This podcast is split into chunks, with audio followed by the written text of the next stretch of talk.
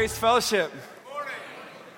As David said, my name is Eric. I am the Independence campus pastor, and I am excited and honored to share with you uh, what God has been teaching me through his word, mainly Hebrews 2 9 through 17. And if you're new this morning, we are in the second week of a series in Hebrews entitled Jesus is Better. And Brad spoke last week in chapter 1 about the first four verses about how God in these last days speaks to us most clearly through his son, Jesus Christ. That Jesus is the radiance of the glory of God, the exact imprint of his nature, and upholds the universe by the word of his power. We see that Christ is more superior than the angels and has inherited a name more excellent than theirs. That the name of Jesus, every knee will bow and tongue confess that Jesus is Lord. And if we want to know God, we look no further than Jesus and Jesus alone. And this morning, I'm excited to share with you uh, more into the humanity of Christ as well as the work of Christ. So join me with prayer. Father God, thank you uh, for your love, Lord, your love that came down to us. Lord, thank you. Um, for Jesus and what he's done. Lord, I pray that it would be crystal clear by the end of today, that people would be more confirmed by the work of Jesus Christ. That he was uh, here not to just dwell with us, but was on mission and on purpose. Lord, I pray that you would open our hearts and open our minds to receive your word um, here today. We love you, and we pray all this in Jesus' name. Amen and amen. We're going to focus on Hebrews 2 9 through 17. So if you have your Bibles, which I hope you do, please turn and stand with me as we read the word of the Lord.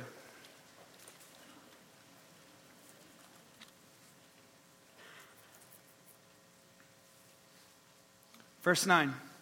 But we see him who for a little while was made lower than the angels namely Jesus, crowned with glory and honor because of the suffering of death, so that by the grace of God he might taste death for everyone. For it was fitting that he, for whom and, by whom all things exist, and bringing many sons to glory, should make the founder of their salvation perfect through suffering. For he who sanctifies and those who are sanctified all have one source. That's why he's not ashamed to call them brothers, saying, I will tell of your name to my brothers in the midst of the congregation. I will sing your praise. And again, I will put my trust in him. And again, behold, I and the children God has given me. Verse 14 Since therefore the children share in flesh and blood, he himself likewise partook of the same things, that through death he might destroy the one who has the power of death that is the devil, and to deliver all those who through fear of death were subject to lifelong slavery. For surely it's not the angels that he helps, but he helps the offspring of Abraham. Therefore, he had to be made like his brothers in every respect, so that he might become a merciful and faithful high priest in the service of God to make propitiation for the sins of the people. The word of the Lord. You may be seated.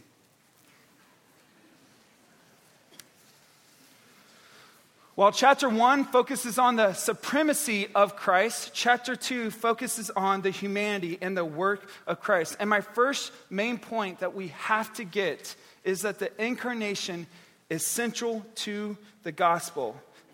The incarnation, if you're new, simply means God in the flesh or God coming to this world. It's the reason why we celebrate Christmas, to celebrate the God of the universe transcending, emanating into our world. Not some jolly old man giving out presents and wearing a red suit. Christmas is about his presence dwelling amidst us. One of the most popular prophecies is Isaiah 7:14. Should be in your bulletin says this Therefore, the Lord himself will give you a sign. Behold, a virgin will be with child and bear a son, and she will call his name Emmanuel, God with us. We also see the incarnation in John 1:14. Brad spoke about it a little last week. The word became flesh and dwelt among us. We have seen his glory, the glory of the one and only son who came from the Father, full of grace and truth. One of my favorite verses is 2 down, verse 16 in John. It says, From his fullness we have all received grace upon grace. So through Jesus, we have all received undeserved gift after undeserved gift after undeserved gift.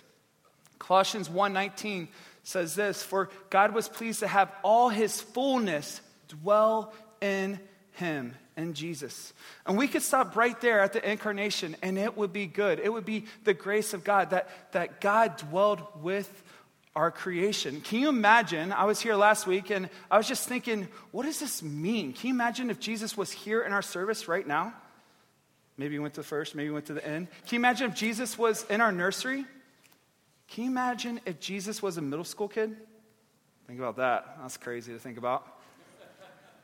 What version would he use? Where, he, where would he sit? In the back, in the, in the front, in the middle? Would he be preaching? And I'm like, yes, come up here. You can, you can have this pulpit.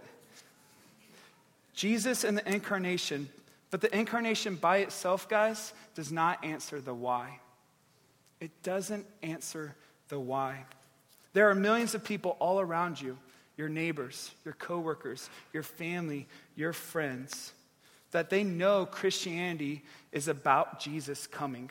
Christmas is about Jesus coming, but they miss the why. And because they miss the why, Jesus never becomes personal to them. They just put up a, a major scene. People put up a major scene because they're religious and that's what they do. They miss the whole point of Christmas, and that's God and the flesh. And that's the greatest tragedy. This morning, I hope to make crystal clear through his word that a Savior was born unto you to conquer and deliver you from your greatest enemies, your sin, the devil, and death itself. But this could only happen through the incarnation. Let's go back to your Bibles in Hebrews 2. We're going to camp out there a lot. And we're going to look for the incarnation of through those verses again. Hebrews 2 9. But we see him who for a little while was made lower than the angels. That means man, incarnation. Namely, Jesus, crowned with glory and honor because of the suffering of death, so that by the grace of God he might taste death for everyone. For it was fitting, that's a key word, it was fitting that he, for whom and by whom all things exist, and bringing many sons to glory, should make the founder of their salvation perfect through suffering. For he who sanctifies and those who are sanctified all have one source. That is why he's not ashamed to call them brothers. Brothers is this peer to peer relation. Verse 12, saying, I will tell of your name to my brothers in the midst of the congregation. I will sing your praise. That comes from Psalm 22, which is a messianic song, psalm that speaks about Jesus and his time on the cross and him crying out to God. Little later is this verse I will tell of your name to my brothers. In the midst of the congregation, I will sing your praise. And again, I will put my trust in him. And again, behold, I and the children God has given me. Verse 14 Since therefore the children share in flesh and blood, that's us, he himself likewise partook of the same things, so that through death, he might destroy the one who has the power of death, that is the devil, and deliver all those who, through fear of death, were subject to lifelong slavery. For surely it's not the angels that he helps, or he would probably become like an angel. No, he helps the offspring of Abraham, us who put our faith in God. Verse 17, therefore, he had to be made like his brothers in every respect, so that he might become a merciful and faithful high priest in the service of God to make propitiation for the sins of the people. Amen. Notice the key words in there fitting, had to be. It was God's plan all along. Flesh and blood, brothers, children, offspring of Abraham, lower than the angels. See, in God's sovereignty, this was his plan that Jesus, the God man, would be the founder of our salvation, the source of our sanctification, and the pioneer leading us into a better covenant, better promises, and a better way. Not based on the works of man, but based on the work of Jesus himself, who demonstrates his love in this. While we were still sinners, Christ died for us. John 15, 13. Jesus says, No greater love is this than he who lays down his life for his friends. That's why this gospel, this good news, is marvelous, it's magnificent, it's humbling. It's what Brad said last week about symphonies. I didn't know anything about symphonies until that. The Pachelbel's in D and Mozart's Figaro and Beethoven's Fifth. Did anybody Google that? I Googled it. I didn't know what it meant. I Googled it, created a playlist called Gospel, listened to it, wrote this sermon while listening to it. So we're inspired uh, here today. But I say all that to say of Brad and I, what we're trying to communicate is that nothing in this world can ever do it justice of what the gospel means to us. What the gospel, the good news, did for us. And so we can see all these great things in this world and we can say, yes, it's like this, but it pales in comparison. The gospel's indescribable, it's glorious. The gospel says man's destiny is determined not by man's success or efforts, but by God's intervention into your life. Let me say that again. Your destiny is determined not by your success or by your efforts, but by God's intervention into your life. The incarnation is God's megaphone, screaming, crying, literally in the form of a baby, telling the world, I love you and I care for you. And I'll do anything to be in relationship with you. We see Jesus didn't just stay as a baby no, we see him grow up in wisdom and stature. He laughed. He honored his father and mother. He experienced the loss of loved ones. He was tempted not less, but more. For we so easily give in to temptation. Jesus was tempted, yet never sinned, but was perfectly, perfectly obedient, even when it cost him his life. Jesus showed us that God desires a relationship, not religion. And God's purpose was that the whole world would be reconciled back to him through Christ. In Hebrews, we see it as to bring many sons to glory. Romans 5:19 says this, "For as by one man's disobedience the many were made sinners." That's Adam, who represents us all. We all became sinners. The next part of that verse says, "So by one man's obedience the many will be made righteous." I have a quote from a commentary by Mohler. It says this, it should be in your bulletin as well. To save those who were flesh and blood, Christ himself had to become flesh and blood. To save the race of Adam, Jesus had to become the last Adam. In the incarnation, the eternal Son of God assumed a human nature. He was made of the same flesh we are made of and shared in our same experiences. Yet he remained without sin. Though he was the creator of all, he became hungry. He grew tired. He ate. He drank. He slept. He ate. He shared all these things that all humanity knows and experiences. He did this to save us. He's our great Savior.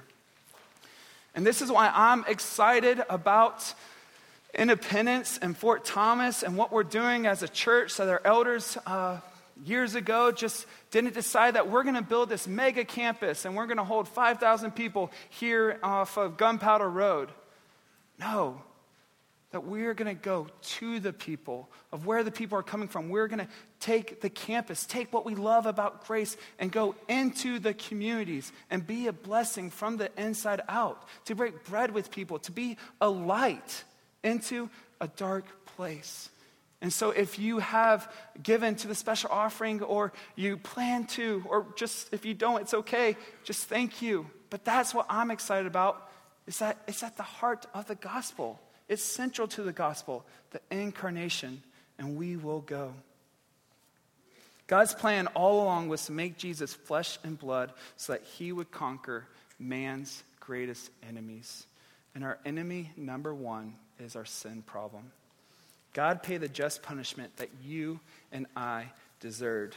Hebrews 2 17 says this Therefore, he had to be made like his brothers in every respect so that he might become a merciful and faithful high priest in the service of God to make propitiation for the sins of the people. The key word is propitiation. We'll talk about that a little later.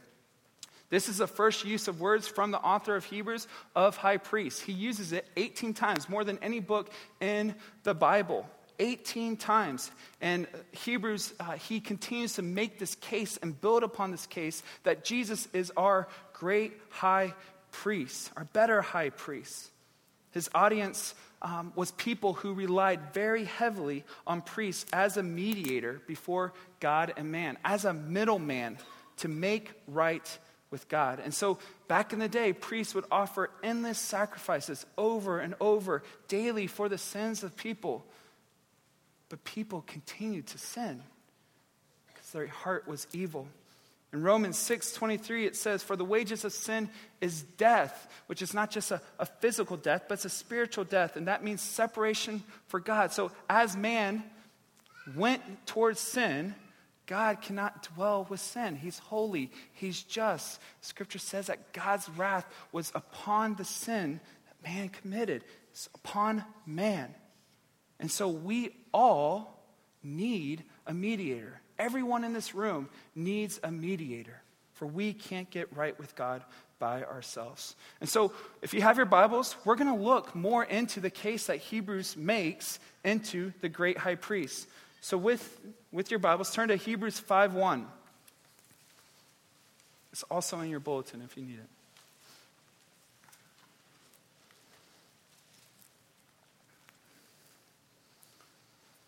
It says this For every high priest chosen from among men is appointed to act on behalf of men in relation to God, to offer gifts and sacrifices for sins. Verse 5, Hebrews 5 5. So also Christ did not exalt himself to be made a high priest, but was appointed by him, that's God, who said to him, You are my son, today I have begotten you. And so we see that this was, again, God's plan all along to make Jesus our great high priest. He was appointed by God. Not us appointing, but by God, he appointed him. It sounds like what we know from the Gospels when Jesus was baptized and uh, a voice from heaven came up and said, This is my beloved Son with whom I am well pleased. For, uh, Hebrews 7 26 says this For it was indeed fitting, there's that word again, fitting, that we should have such a high priest, holy, innocent, unstained, separated from sinners and exalted above the heavens. I want to read that again. That's pretty important. Holy, innocent, unstained, separated from sinners, and exalted above the heavens. No man or pastor here in the whole entire world could ever fulfill that sentence, let alone be exalted above the heavens. This is where John cried out Behold, the Lamb of God who takes away the sins of the world. He's painting a picture that Jesus is our pure and spotless Lamb. He was perfected by obedience and what he suffered as a man. It's the Lamb of God. Hebrews 10 11 through 14, it says this. And every priest stands daily at his service, offering repeatedly the same sacrifices, which can never take away sins. But when Christ had offered for all time a single sacrifice for sins, he sat down.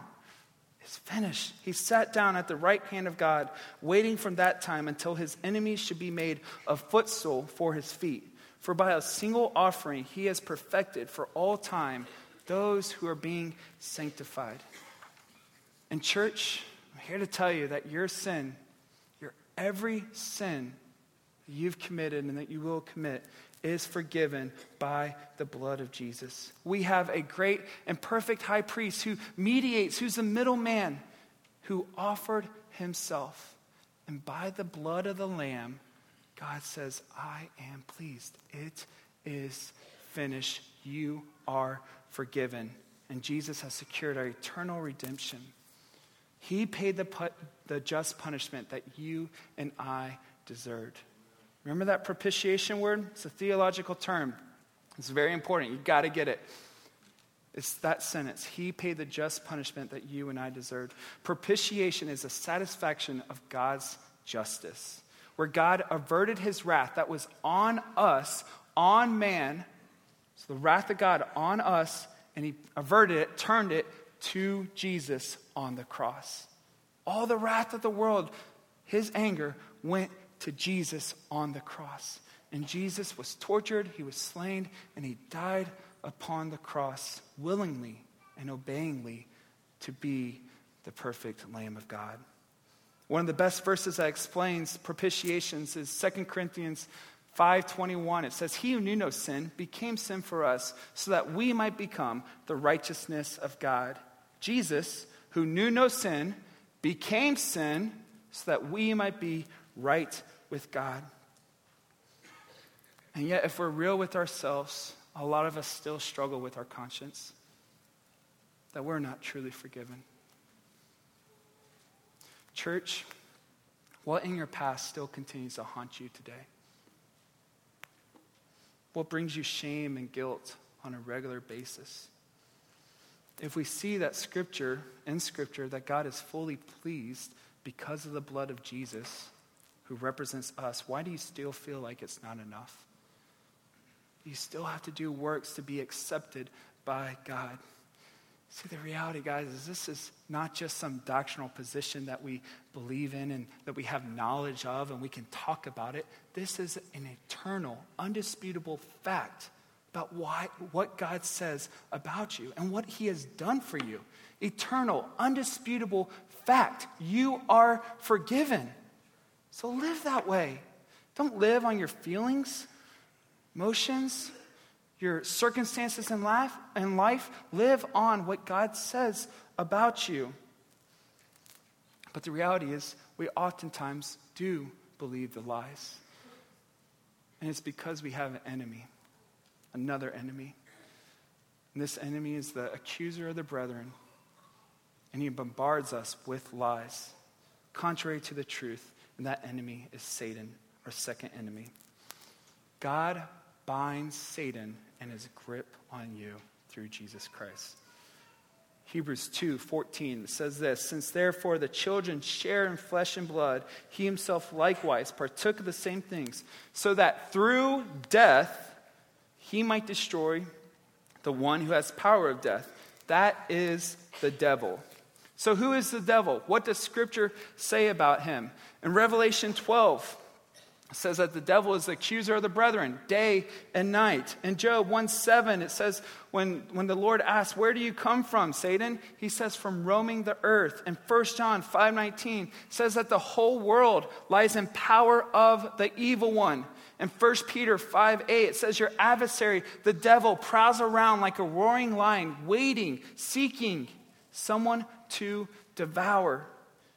In 2 Corinthians 4 4, it says that the devil has blinded the minds of unbelievers for them to understand and to uh, believe in the gospel of Jesus Christ. About his character, John 8 44, Jesus says, He was a murderer from the beginning and does not stand in the truth because there's no truth in him. When he lies, he speaks out of his own character, for he is a liar and the father of lies. And John 10 10 says, A thief comes to steal, kill, and destroy. Jesus says, I have come that they may have life and have it to the full. The thief comes to steal, kill, and destroy. And there's a lot of people in this room. And um, I bet probably 20% we've had people that have broken into our homes.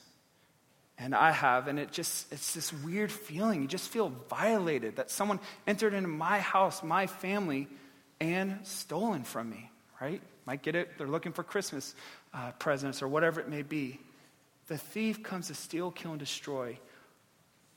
Imagine if someone broke into your home with the sole intention of destroying you, killing you, destroying your family, you and your family, and then robbing of all your possessions. It should get you mad, right? Steal, kill, and destroy. He's waiting, looking for someone to devour. He's against you. He hates you and your marriage and this church and the Word of God and the church all over the world. Satan is our enemy, and he hates you. Today is our anniversary for my wife and I. She's actually out of town, and I'm watching the kids uh, and preaching. So it's a great combination. But some of you guys know, some of you don't. But um, our first two years were rough. It was rough. We were both believers of the Lord. We, we uh, loved God, loved each other, doing ministry, but we just didn't have the right tools of how to handle um, conflict and how to do it in a healthy way. Conflict's not bad, bad conflict's bad. Um, and so we were struggling. We were continuing going on this downward spiral in our communication. It would be cyclical over and over. And we just were like, we just need help. We need help of how we relate to each other. And so we go to this conference in Louisville, uh, Family Life. So this, this marriage conference, some of you guys probably have heard of it. And uh, we drive down there, and the first night, the first night, we get there, we're all excited, and we're eating dinner at a buffet. And we kind of fight. And basically, it started of she says something, and I got a little passionate, and I started raising my voice, not like screaming, but just like I'm like I'm now. I'm getting a little louder. And she was like, "Why are you yelling at me? What's going on?" I'm like, I'm not yelling at you. I'm just being passionate, whatever it may be. I'm not yelling. No, now you're really yelling at me. What is going on? That was kind of a little glimpse. And so that night, we fought so hard. And it was just humbling and embarrassing to even say, but it was real, real life. And by the grace of God, we did not go home that night. Um, but we went the next morning and we sat about right there. And the speaker, which we're all going to do right now, speaker said these words. Again, we're at the lowest of our lows. Speaker said, I want you to turn to your spouse or turn to your neighbor or your friend. So right now, turn to your neighbor or your spouse. And this is what he said he said, You, tell your spouse, you are not my enemy. It's funny. Some good responses. Guys, it's weird because we're looking at each other's in our eyes, this intimate moment at church. But hey, in all seriousness, jokingly aside, we were in the lowest of lows. We were rough. But right then and there, the Word of God just opened our eyes that there is a greater enemy out to steal, kill, and destroy us. And I remember that moment, that Ebenezer, where I was like, that changed our marriage forever, hopefully forever. We're not at forever now, but it changed our marriage. Sorry, I'm going rabbit trails. It changed our marriage right then and there. You are not my enemy. In short, the devil detests God's being, God's character, God's purposes, God's people, and God's glory. We have an enemy, but we also have someone who's stronger, who's greater, who's better, who restrains him. Jesus gives us this allegory to illustrate this. Turn in your Bibles to Mark 3:27. This is a little gem in the Gospels.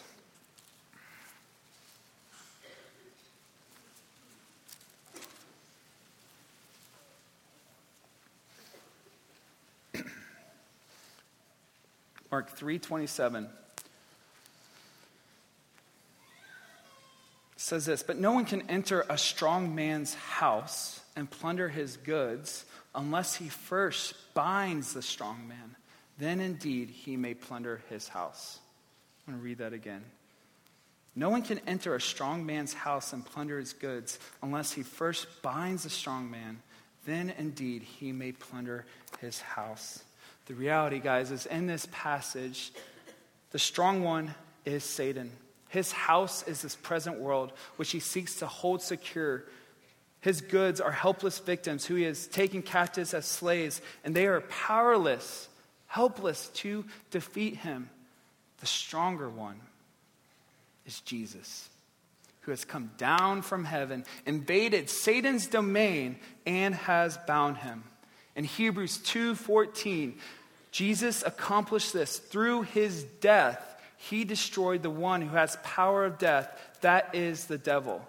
Unlike Adam and Eve, who were deceived by the devil, disobeyed God, and brought a curse to us all, Jesus overcame the devil in the wilderness by not giving in to Satan's lies, but was perfectly obedient to the Father's will, even to the point of death. For this had to be done to disarm Satan's grip. Scripture says, Curses everyone who hangs on a tree. Jesus, hanging on the cross, the better tree, became a curse for us that we might not be enslaved anymore. Revelations 1 17 through 18, Jesus says that, or says this a little later. When I saw him, I fell at his feet as though dead, but he laid his right hand on me, saying, Fear not. I am the first and the last and the living one. I died, and behold, I am alive forevermore. And I have the keys to death and Hades. Christ has broken your chains. Through the cross and through the resurrection, Jerry Bridges says, He died the death that we deserve so that we could live the life that we were created to live, free of chains, free of slavery, free of fear delivering us out of the domain of darkness and into the kingdom of his beloved Son. Colossians 1 13. And, church, please know that Satan is not fully defeated yet. He will be, but he's not fully defeated yet. He knows his time is short, his wrath is real against us. So, as Ephesians 6 says, I implore you to put on the full armor of God so that you may be able to stand against the devil's schemes. For we are not called to flee or to run anymore, there's no armor in the back. But we're called, we're, we're called to charge ahead, to march on, Braveheart style. Have you guys seen the movie Braveheart? Where they charge. It's my favorite, uh, favorite moment every time. We charge ahead against Satan's schemes. For we have the shield of faith, the belt uh, of truth, the breastplate of righteousness, the sword of the Spirit, the helmet of salvation, the, the shoes of readiness. These gospel truths have the power to withstand the devil. And we look to Christ, who went before us, our victor, who always leads us in the triumphal procession conquering our enemies. He is better. That's a good amen right there. so we see our first enemy, our sin. We see the second enemy, the devil. And the third enemy that's coming against you is death and death itself. God, through Jesus, shatters your fear of death. Verse 15, Hebrews 2 says, And deliver all those who fear death were subject to lifelong slavery. Death is the ultimate leveler of all, regardless of your success, your IQ, your moral beliefs, your skin color. Death humbles us and opens our eyes to take an honest look of where our hope actually lies. We all have been affected by the fangs of death. And unless the rapture happens and Jesus comes back and, and takes us who put their faith in him with him, you will experience death. Look around you. You guys are beautiful people. We will all die. And that should make you mad. It should frustrate you. It should anger you. For this was not God's original creation. He didn't create death, He hates death. But death is something that we chose when we disobeyed God and went our own way.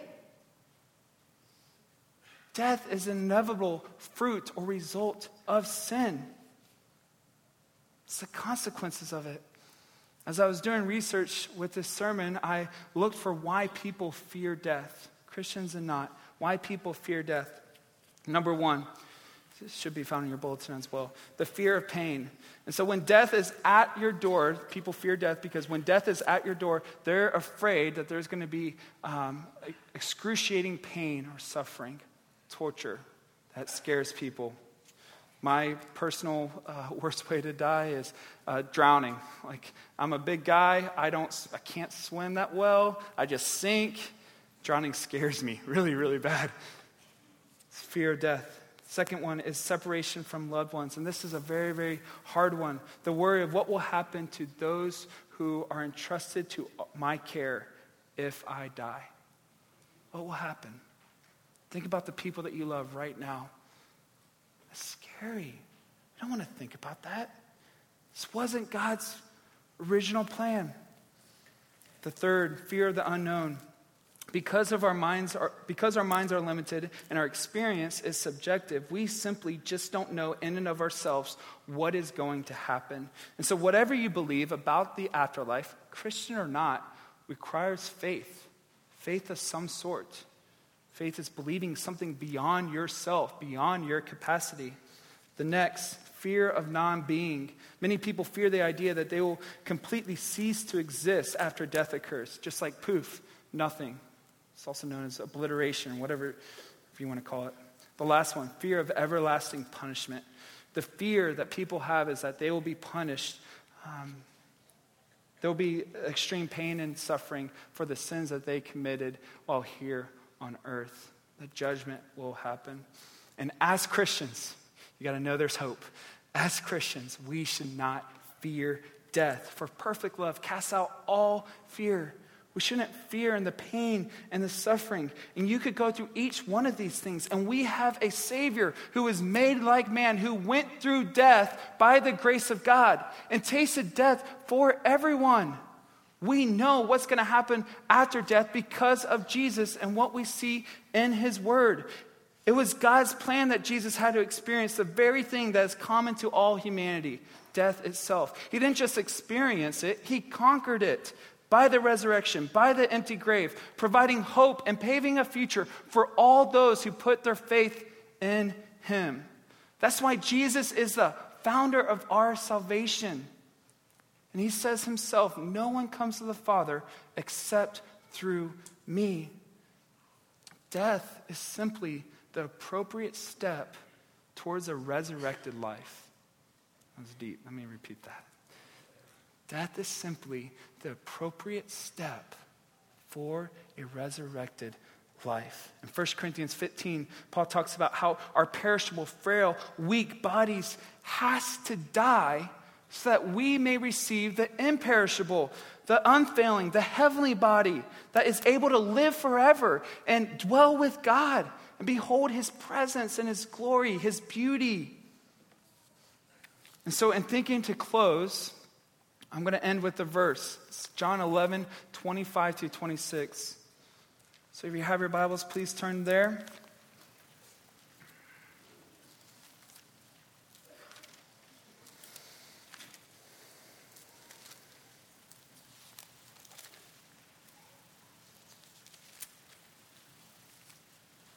The context of this verse is Jesus, one of his good friends, Lazarus, just died. He was emotional, and Mary and Martha were there, and uh, he's uh, responding to Martha, um, who says, If you would have been here, Lazarus wouldn't have died. And this is what he says.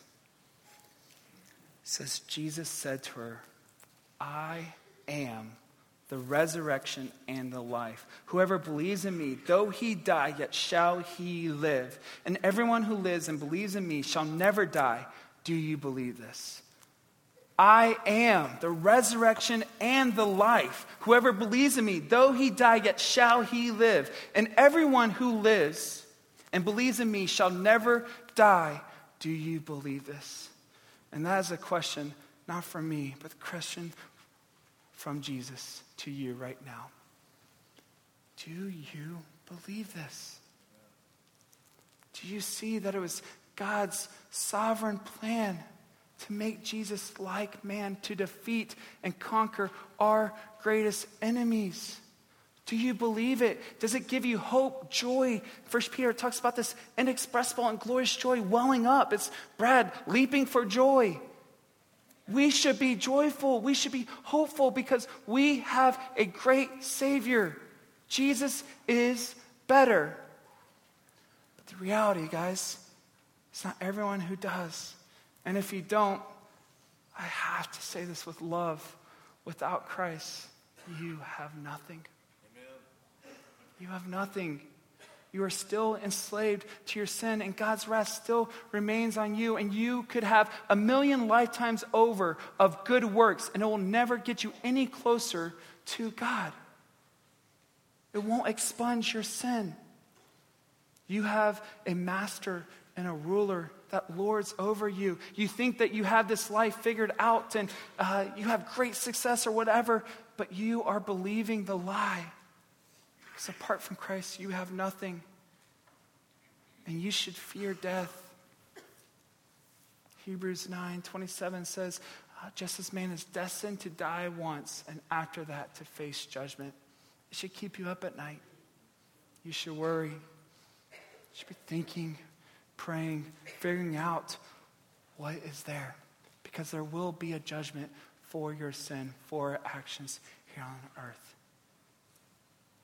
But we as Christians, if you put your faith in Jesus, we are not the ones who shrink back in fear, but we are the ones that charge ahead, looking to Christ, our Savior, our better high priest, who became sin so that we might become right with God, who bound Satan and defeated him through his death, through his death and perfect obedience. And that through death, our greatest enemy, the resurrection that he is alive, he is living, and he's at the right hand of God. And you know what he's doing? This is crazy. He's interceding for us, he's mediating between us right now. Do you believe this?